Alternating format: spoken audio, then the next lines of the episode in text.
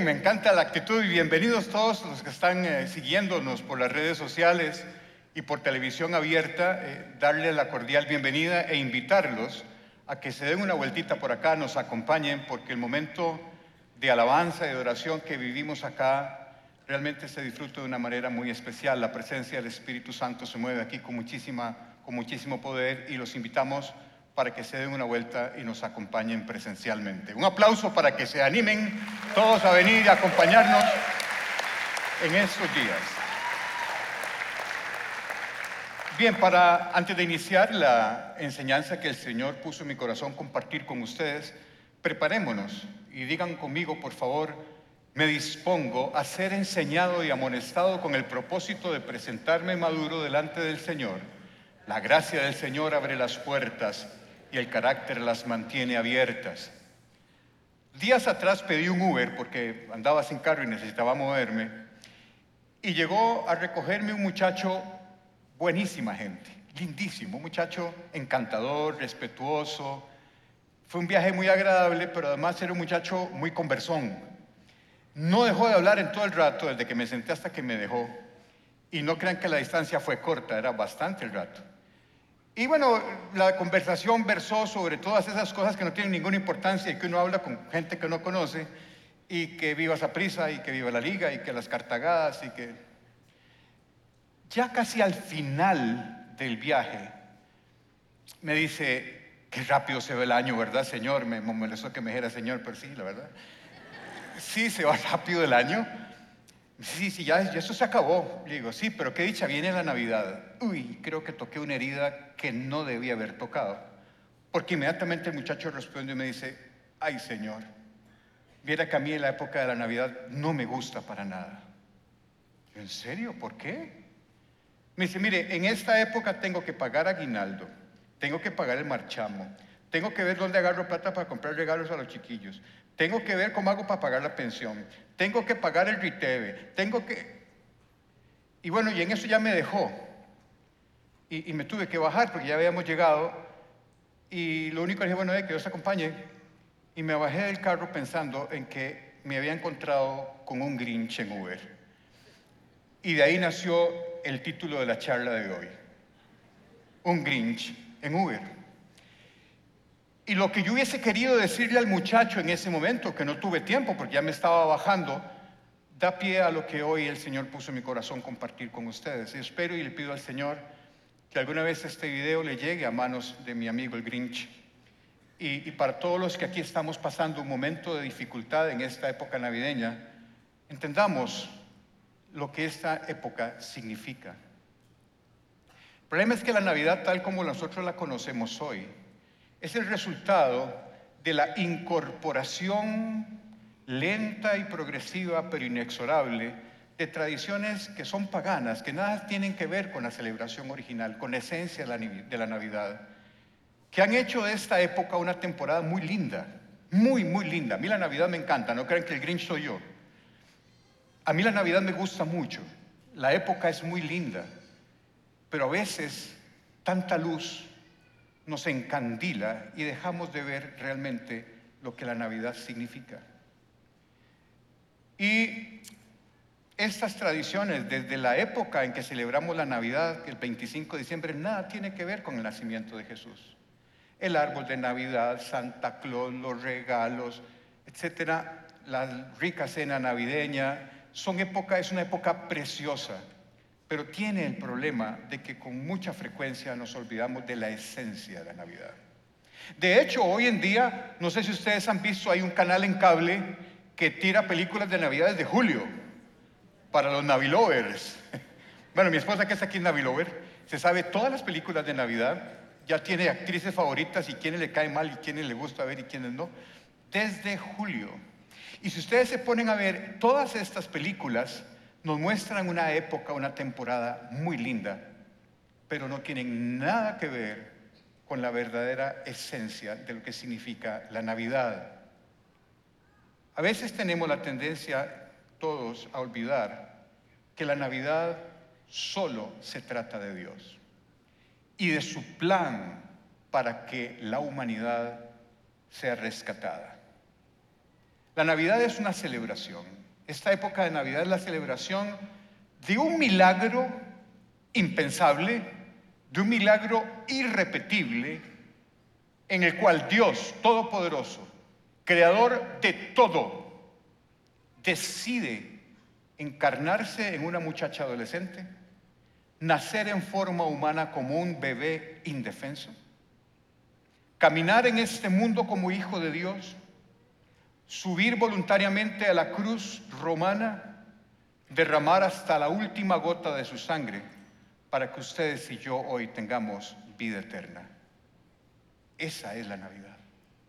Es la celebración de ese momento, de ese momento incomprensible para nosotros, en que el amor de Dios es tanto que se manifiesta en la encarnación de su Hijo Jesús, que caminó entre nosotros como hombre. Esta definición de Navidad tiene, tiene dos connotaciones importantes. Cuando nosotros hablemos de Navidad tenemos que recordar dos conceptos que no se nos pueden olvidar. Uno es la encarnación, Quiero leer para ustedes Mateo 1 del 18 al 24. Este es el relato de cómo nació Jesús el Mesías. Su madre María estaba comprometida para casarse con José, pero antes de que la boda se realizara y mientras todavía era virgen, quedó embarazada mediante el poder del Espíritu Santo. José, su prometido, era un hombre justo y no quiso avergonzarla en público, por lo tanto decidió romper el compromiso en privado. Mientras consideraba esa posibilidad, un ángel del Señor se le apareció en un sueño. José, hijo de David, le dijo el ángel, no, no tengas miedo de recibir a María por esposa, porque el niño que lleva dentro de ella fue concebido por el Espíritu Santo y tendrá un hijo y lo llamarás Jesús porque Él salvará a su pueblo de sus pecados. La encarnación es que Dios Todopoderoso se hace humano. Nace como un bebé indefenso para traernos a todos la salvación, que por ninguna otra manera podríamos adquirir. El segundo elemento de la Navidad es la reconciliación. Reconciliación es, es unir algo que se había separado es dejar a un lado la hostilidad, dejar a un lado el rencor para volver a tener una relación de paz y de orden. Nuestra relación con Dios nosotros la quebramos. Fue el ser humano, a través del pecado, que quebró nuestra relación con Dios desde el jardín del Edén. Así que cuando hay una ruptura de relación, para que haya reconciliación, una de las dos partes tiene que decidir unirlas de nuevo. Y la reconciliación depende absoluta y completamente de Dios.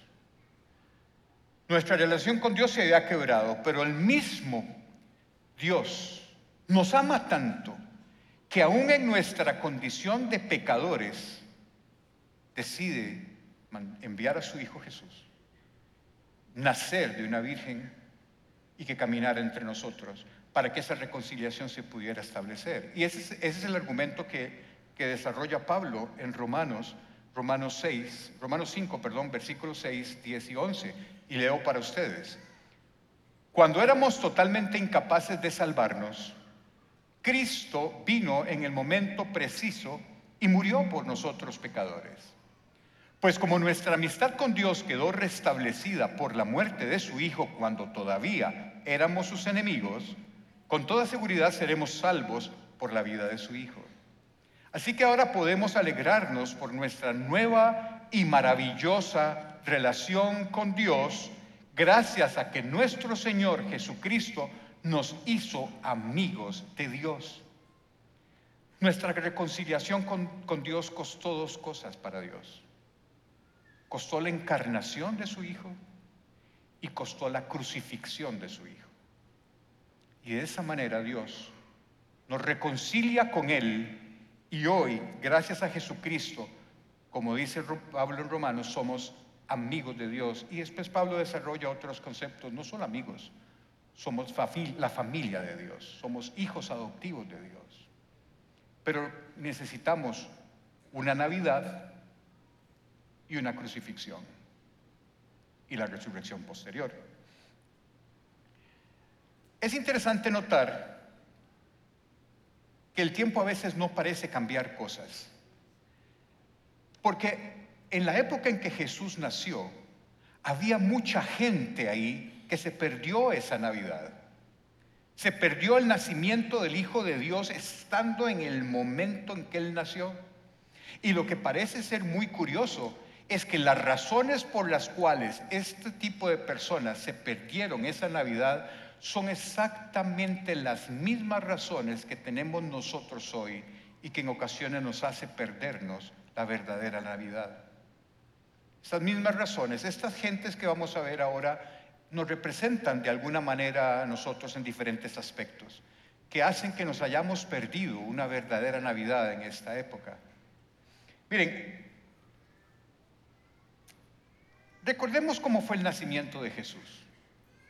Lucas 2.7 nos dice lo siguiente, y dio luz a su hijo primogénito, y lo envolvió en pañales, y lo acostó en un pesebre, porque no había lugar en ellos en el mesón. En los versículos anteriores, Lucas nos explica qué están haciendo José y María en Belén. En esa época, el emperador Augusto decretó que se tenía que hacer un censo en la población de los lugares donde ellos conquistaban. Normalmente el imperio romano hacía censos para tener un control de la gente de cada lugar, básicamente con fines de cobrar los impuestos. Y no era extraño que el imperio romano decretara censos para conocer la población que habían conquistado. Entonces, en esa época, en la época en que María estaba ya de nueve meses de embarazo, se dicta que tiene que hacerse un censo en todo el territorio conquistado. Como en aquel tiempo no existían los WhatsApp forms, ni los formularios por internet, ni registro civil, de toda la gente tenía que ir a su lugar de donde había nacido a empadronarse en el censo que el imperio romano estaba haciendo. José era descendiente de la línea de David y David era de Belén. Por esa razón José y María tuvieron que desplazarse con María embarazada de nueve meses hasta Belén para empadronarse en el censo romano. Resulta que Belén no era un pueblo grande, Belén era una villa, una aldea, y mucha gente había salido de Belén.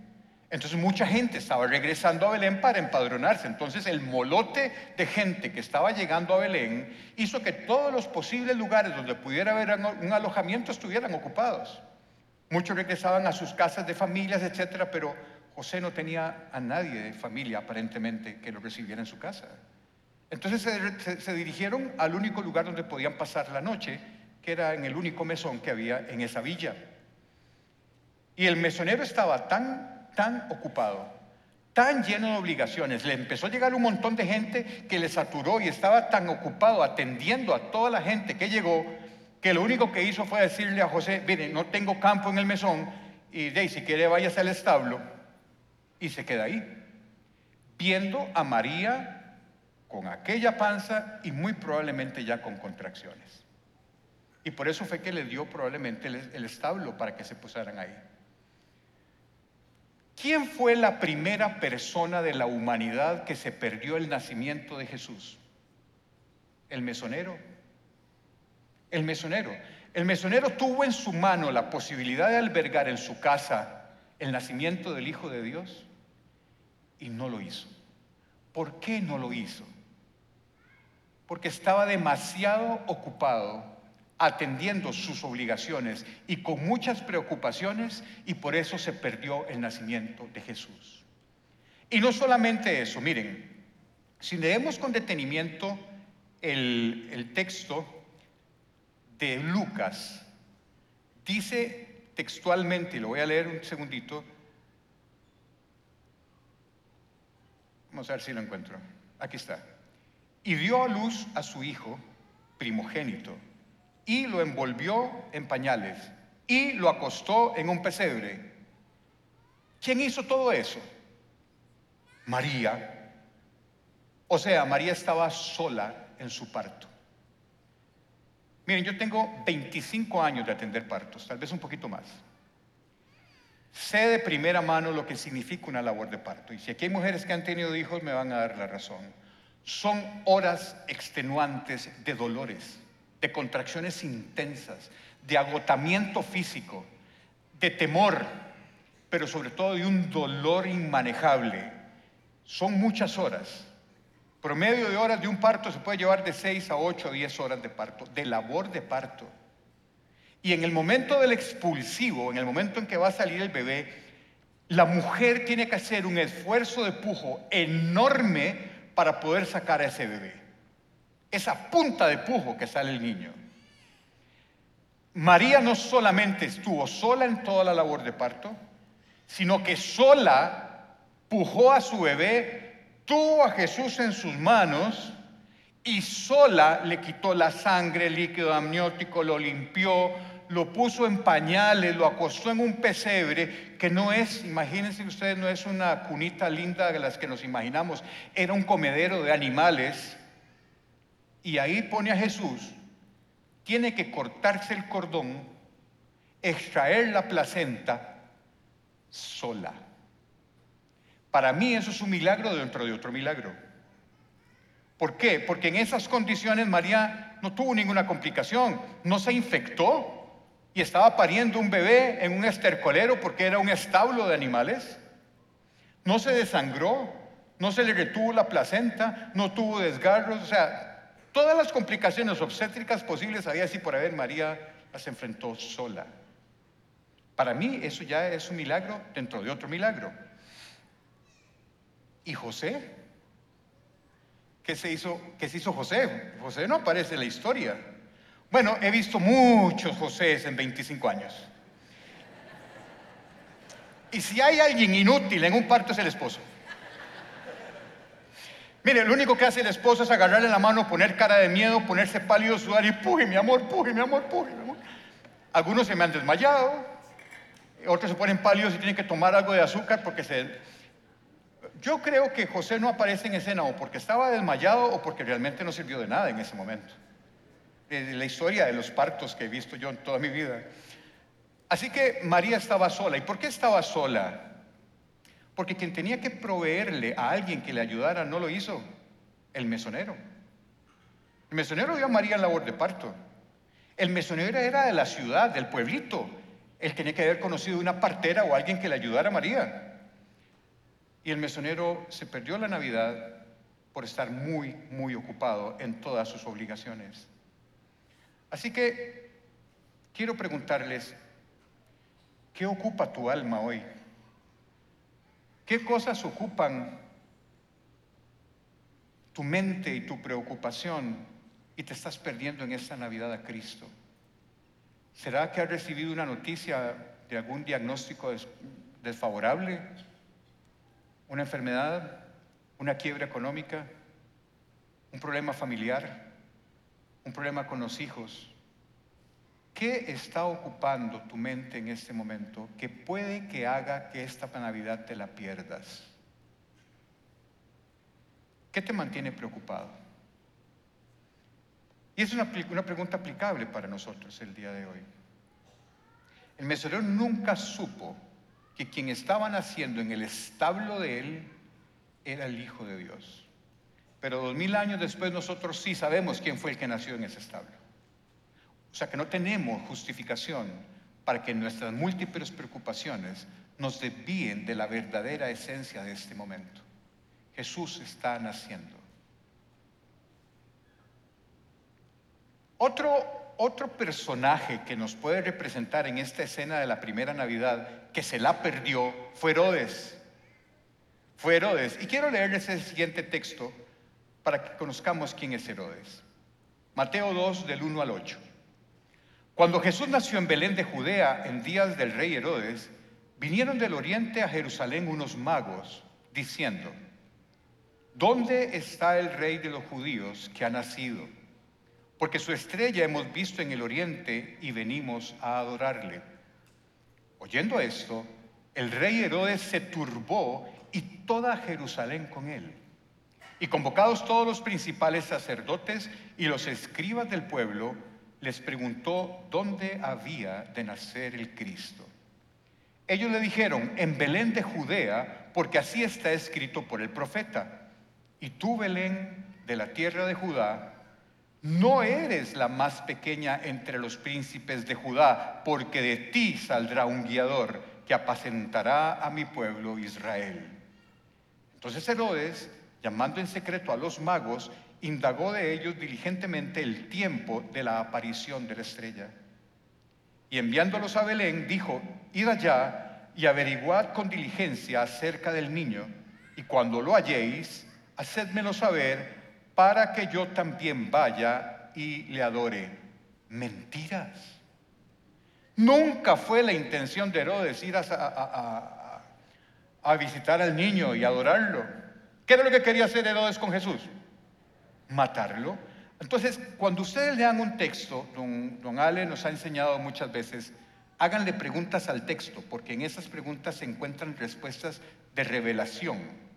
Y la pregunta que yo le hago al texto ahí, ¿por qué Herodes, siendo un rey anciano, le tiene miedo a la noticia de que un niño que nació, bebé recién nacido, va a ser el rey de los judíos? Si para cuando este niño tenga edad de ser el rey, a Herodes ya lo han enterrado tres veces. ¿Por qué Herodes tuvo miedo? Bueno, la respuesta se encuentra conociendo quién era Herodes. Les quiero contar muy someramente un poco quién era Herodes. Herodes no era, no era judío, Herodes era de Edom. Eh, Herodes era edomita, era pagano. Y es curioso que un pagano haya sido rey de Judea. ¿Cómo sucedió eso? Bueno, resulta que el papá de Herodes, que se llamaba Antípater, era un señor que se ganó el favor de Roma a punta de hacerle favores al imperio romano en Galilea. Y Herodes era un político muy vil y muy manipulador y aprendió muy bien de su papá. Y Herodes se ganó el favor de Roma porque se convirtió en el mejor recolector de impuestos y además Herodes le dio por la cabeza a todos los que se sublevaban contra el imperio romano, empezando por los asmoneos y los macabeos, y les dio por la cabeza para que no desestabilizaran el control de Roma sobre Israel. Así que Roma empezó a ver a Herodes con muy buenos ojos. Y entonces lo premiaron haciéndolo rey de Judea. Así fue como Herodes llegó. Y Herodes era un, vean, si ustedes se imaginan un político vil, se queda cortico a la par de Herodes. Herodes tuvo 10 esposas. No es por eso que sea vil. Tuvo, 10 esposas y 12 hijos. Pero la esposa más llamativa de Herodes se llamaba Mariane. Con ella tuvo dos hijos. Resulta que el tío de Mariane era el sumo sacerdote. Y como el sumo sacerdote le estaba criticando a Herodes la forma de gobernar y quería socavarle el imperio, adivinen qué hizo Herodes. Fingió un accidente y lo mató.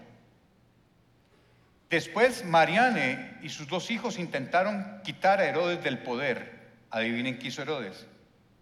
Mató a la esposa y mató a los dos hijos. Por eso no es de extrañar lo que Herodes hizo después con la matanza de los niños inocentes. Ese era Herodes. Ahora,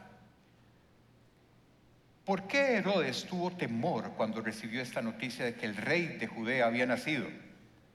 Porque tenía miedo de que alguien más tomara su lugar.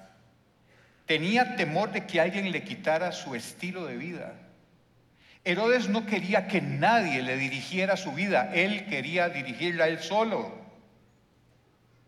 Dos mil años después, nos encontramos con personas que ven a Jesús como un amigo necesario para que lo salve cuando tienen que sacar las castañas del fuego, como un recurso, pero no están dispuestos a cederle a Jesús la soberanía de su vida en todas sus áreas. Miren, hay que hacernos a veces algunas preguntas confrontativas un poco difíciles. ¿Qué áreas de tu vida no le has entregado a Dios? ¿Qué parte de tu vida te la reservas? En el, en el culto de la mañana, el de las nueve, me recordé de algo que no había dicho antes, pero que lo voy a repetir ahora porque porque es así. Cuando vino la guerra de los cruzados, contrataron mercenarios para que pelearan en nombre de la iglesia. Y entonces los mercenarios fueron pagados para ir a echarse los pleitos de la guerra. Pero como era una guerra religiosa, dijeron que los mercenarios que iban a pelear tenían que ser bautizados. ¿Está muy bien? los mercenarios le dan plata y yo me bautizo. Pero lo curioso fue que cuando se iban a bautizar y los metían en las aguas del río del bautismo, bajaban la espada afuera. Y entonces se hundían así y salían. Porque si yo le entrego mi vida a Dios, pero la espada es mía, con eso yo me defiendo y eso no se lo entrego a nadie. ¿Cuántos de nosotros nos hemos bautizado igual? ¿Cuántos hemos dejado nuestra espada afuera, algo que nos aferramos y no entregamos a Dios porque creemos que esto depende de nosotros? ¿Serán tus finanzas? ¿Será tu matrimonio? ¿Será tu familia? ¿Qué es si es que hay algún área de tu vida que no está bajo la soberanía de Jesús?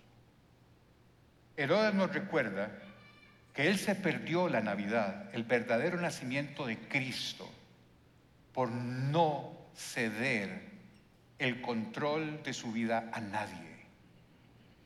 ¿Cuántos de nosotros necesitamos hoy entregarle al Señor diferentes áreas de nuestra vida que no queremos soltar, que nos cuesta aceptar? Un pecado oculto, una costumbre inadecuada, una mala relación, la falta de perdón.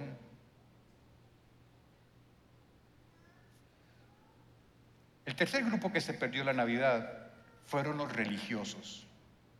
Y quiero leerles de nuevo un fragmento de lo que ya acabamos de leer, Mateo 2 del 4 al 6. Y esto es Herodes, cuando le llegan a decir Herodes los magos que venían a buscar al rey de Judea, Herodes, ¿qué hizo? Convocó a los principales sacerdotes y los escribas de todo el pueblo, o sea, al Sanedrín, y les preguntó dónde había de nacer el Cristo. Ellos le dijeron, en Belén de Judea, porque así está escrito por el profeta. Los, los escribas y los fariseos se conocían el Antiguo Testamento de memoria. Y esta profecía de donde iban a nacer el Mesías venía del profeta Miqueas. Y ellos se la sabían de memoria. Al punto que cuando Herodes les preguntó rápidamente, dijeron, no, eso nace en Belén porque así está escrito, y les recitan la profecía de Miqueas. Entonces, hagámosle otra pregunta al texto. Si los fariseos y los escribas sabían a dónde iba a nacer el Mesías, y llegaron unos magos a decirle a Herodes que vieron la estrella y que ya sabían que el Mesías había nacido, y sabiendo ellos que el Mesías iba a nacer en Belén, ¿por qué no fueron a verlo? Estaban esperando eso desde hace miles de años. El cumplimiento de las profecías del Antiguo Testamento estaba ocurriendo ante sus propios ojos y no salieron en carrera a verlo. Y no pongamos excusa, la distancia, la distancia entre Jerusalén y Belén son tres kilómetros nada más. Y dice, ¿Cómo es posible que toda mi estructura teológica, todo mi pensamiento y mi fe, que está basada en la venida de un Mesías, lo tengo al frente y no lo voy a ver? ¿Por qué? ¿Por qué es que los fariseos actuaron así? Bueno, se me ocurre una, una respuesta de dos palabras, indiferencia y orgullo. Ellos no necesitaban un Mesías. No necesitaban un Salvador porque se sentían demasiado buenos en ellos mismos porque se consideraban justos y cumplidores de la ley, cosa que tampoco es cierto porque Jesús en más de una vez les dijo hipócritas. Pero ellos consideraban que no necesitaban un Salvador, que eran demasiado buenos y justos en ellos mismos. Así que el Sanedrín se perdió la presencia de Cristo por indiferencia con Jesús y por orgullo. Mire, el crimen más atroz que usted puede hacerle a Jesucristo es ser indiferente. Porque eso significa no solamente que usted no lo necesita, sino que además no le interesa. Dios no tiene ningún problema en que usted en medio de una dificultad, como muchas veces lo hizo David, le levante el puño y le reclame. No tiene ningún problema Dios en eso. Lo que sí tiene problema es que usted le dé la espalda y sea indiferente. No es problema para Dios, es problema para usted. Porque al darle la espalda a Dios y ser indiferente con Él, usted lo que está significando es, primero, que no necesito de Él y segundo, no me importa. Y eso fue lo que hicieron los fariseos cuando nació, Jesús. Pensemos, ¿necesitamos nosotros un Salvador? ¿O podemos vivir de manera autosuficiente y consideramos que no necesitamos un Mesías? Que la labor de Cristo en la cruz para usted no tiene sentido. Si eso es así, es porque usted no ha reconocido su condición de pecador. Y al no reconocer su condición de pecador, no necesita un Salvador. Y al no necesitar un Salvador, no necesita la Navidad. ¿Lo ven? El otro grupo que se perdió la Navidad fue el pueblo entero de Jerusalén.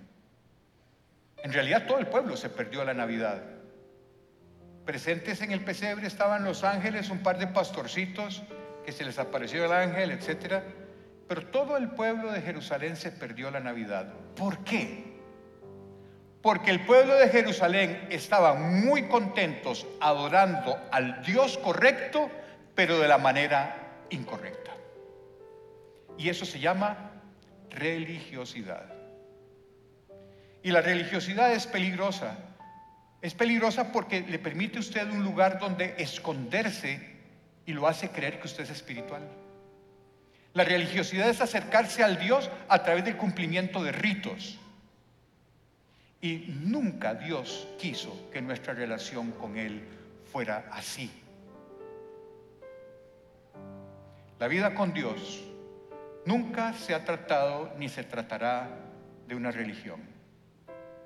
La vida con Dios se trata de una relación personal.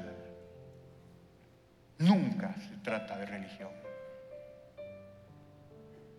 Así que el pueblo de Jerusalén se perdió la Navidad porque se acercaron a través de una religiosidad que los hacía verse espirituales, pero carentes de una relación con Dios. Es este momento en donde usted ha pasado las anteriores Navidades con un ritual de la Navidad y no ha permitido que Dios nazca en su corazón y usted haya hecho una relación personal con Él, que haya caminado de su mano, que con el paso del tiempo esa relación se vuelve cada vez más íntima, más estrecha, donde usted cada vez ve más el favor de Dios en su vida, la guía, la esperanza, el gozo. Y el último grupo que se perdió la Navidad fueron los romanos. Miren, todo el nacimiento, toda la vida de Jesús, estuvo enmarcada en el ambiente romano. Jesús nació en el imperio romano, murió en una cruz romana y toda su vida se desarrolló en un ambiente romano. Porque los romanos no reconocieron a Jesús. Probablemente solo uno, aquel centurión, ¿se acuerdan? Que, su, esclavo estaba enfermo y que Jesús lo, lo sanó a distancia. Probablemente es la única referencia de algún romano creyente. Pero ¿por qué el imperio romano no creyó en Jesús? Si Jesús vivió en ese tiempo bajo el imperio romano. Es muy sencillo, porque el imperio romano, o los romanos, tenían sus propios dioses y Jesús no encajaba con ellos. Es decir, los romanos se perdieron la Navidad por idolatría, por seguir otros dioses, por no reconocer a Jesús. Dos mil años después tenemos todavía idolatría moderna. Todo aquello que ocupe el lugar que debería de ocupar Cristo en tu corazón y lo desplaza es idolatría. ¿De qué forma se disfraza la idolatría moderna? Ambición, dinero, sexo, materialismo, popularidad, fama, likes en Facebook, likes en Instagram. ¿Qué ocupa el lugar en tu corazón que debería de ocupar Jesús hoy? Si usted identifica eso, que es más importante que Dios en tu vida, eso es un ídolo moderno. Y al vivir idolatrando, nos vamos a perder del nacimiento de Jesús en nuestras vidas. Así que en resumen, ¿por qué hoy en día podemos perdernos el nacimiento de Jesús en nuestra vida, la verdadera Navidad, por andar con muchas preocupaciones y ocupaciones como el mesonero, por tener temor de perder el control de mi vida y de ciertos aspectos de mi vida que no le quiero entregar al Señor como Herodes, por la indiferencia orgullosa de no necesitar un Salvador como los sacerdotes del, del Sanedrín, por la religiosidad malentendida como la del pueblo de Jerusalén, o por la idolatría moderna como la de los romanos. Si hay algo de esto en la vida de cada uno de nosotros, no nos ha permitido disfrutar del verdadero sentido de la Navidad. El verdadero sentido de la Navidad es que Jesucristo hoy nazca en tu corazón y que empieces un camino con Él de cercanía, de conocimiento, de amistad, de unión, para que usted empiece a sentir poco a poco y de manera progresiva una transformación de su vida. Esa paz que sientes que no tienes, ese gozo que sientes que te hace falta, esa desesperanza que a veces te maltrata, empezará a diluirse en el momento en que usted llene el pesebre de su corazón con Jesucristo. Esa es la verdadera Navidad. Pero tenemos que tener mucha atención porque hay cosas que nos pueden desviar de esto. La Navidad es una historia real y es una historia que necesita ser contada, pero también necesita ser creída. Si no lo has hecho en ninguna Navidad anterior, yo les propongo Dejen todo aparte, aquello que te separe del verdadero significado de la Navidad en este año. Si hay idolatría, quítala. Religiosidad, no se trata de eso. Indiferencia al Señor, no puede haber. Temor al perder el control de tu vida y darle el señorío de Jesús a áreas de tu vida que no le has soltado las muchas preocupaciones de esta época, que nada distorsione el nacimiento de Cristo Jesús en sus vidas en esta Navidad. Deja que Jesús nazca en tu corazón e inicia con Él un camino para el resto de tu vida y la eternidad. Y esta, les aseguro, será la mejor Navidad de toda su vida. No dejes este año el pesebre vacío. No dejes tu pesebre vacío. Porque cuando Dios nace en tu corazón y tu pesebre ya no está vacío, vas a encontrar esa verdadera paz que sobrepasa todo entendimiento, como dice Pablo. Vas a ver el verdadero gozo, la verdadera armonía en tu vida. Se va a ir la desesperanza, porque solo, solo esas cosas van a ocurrir cuando el pesebre de tu vida esté ocupado por la persona correcta. Oremos. Padre, en el nombre de Jesús, Señor, te damos gracias por tu infinito amor. Porque aun cuando nosotros no éramos merecedores de nada, tú decidiste mandar a tu Hijo al mundo encarnado en una muchachita adolescente, que naciera desvalido e indefenso como un bebé en el lugar menos adecuado,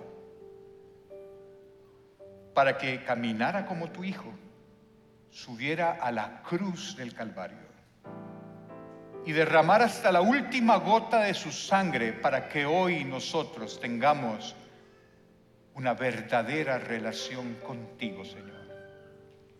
Gracias por ese evento maravilloso del nacimiento de tu Hijo Jesús, quien siendo Dios se hizo hombre y siendo Dios caminó como hombre entre nosotros.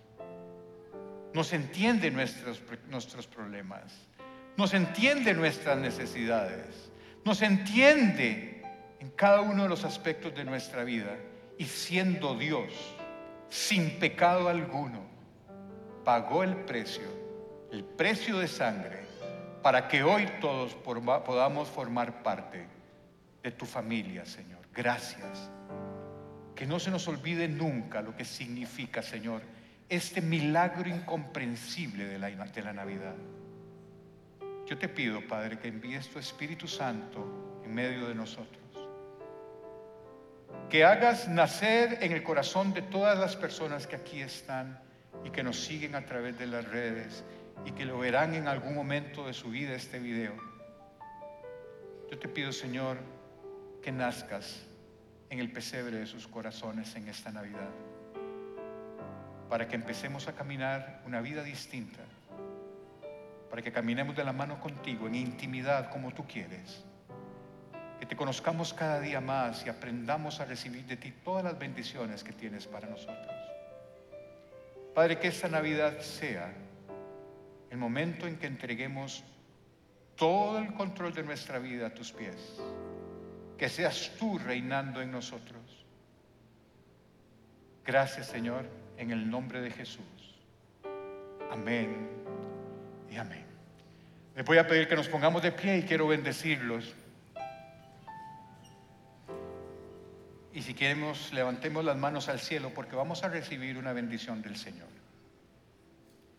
Que el Señor te bendiga y te guarde de todo mal.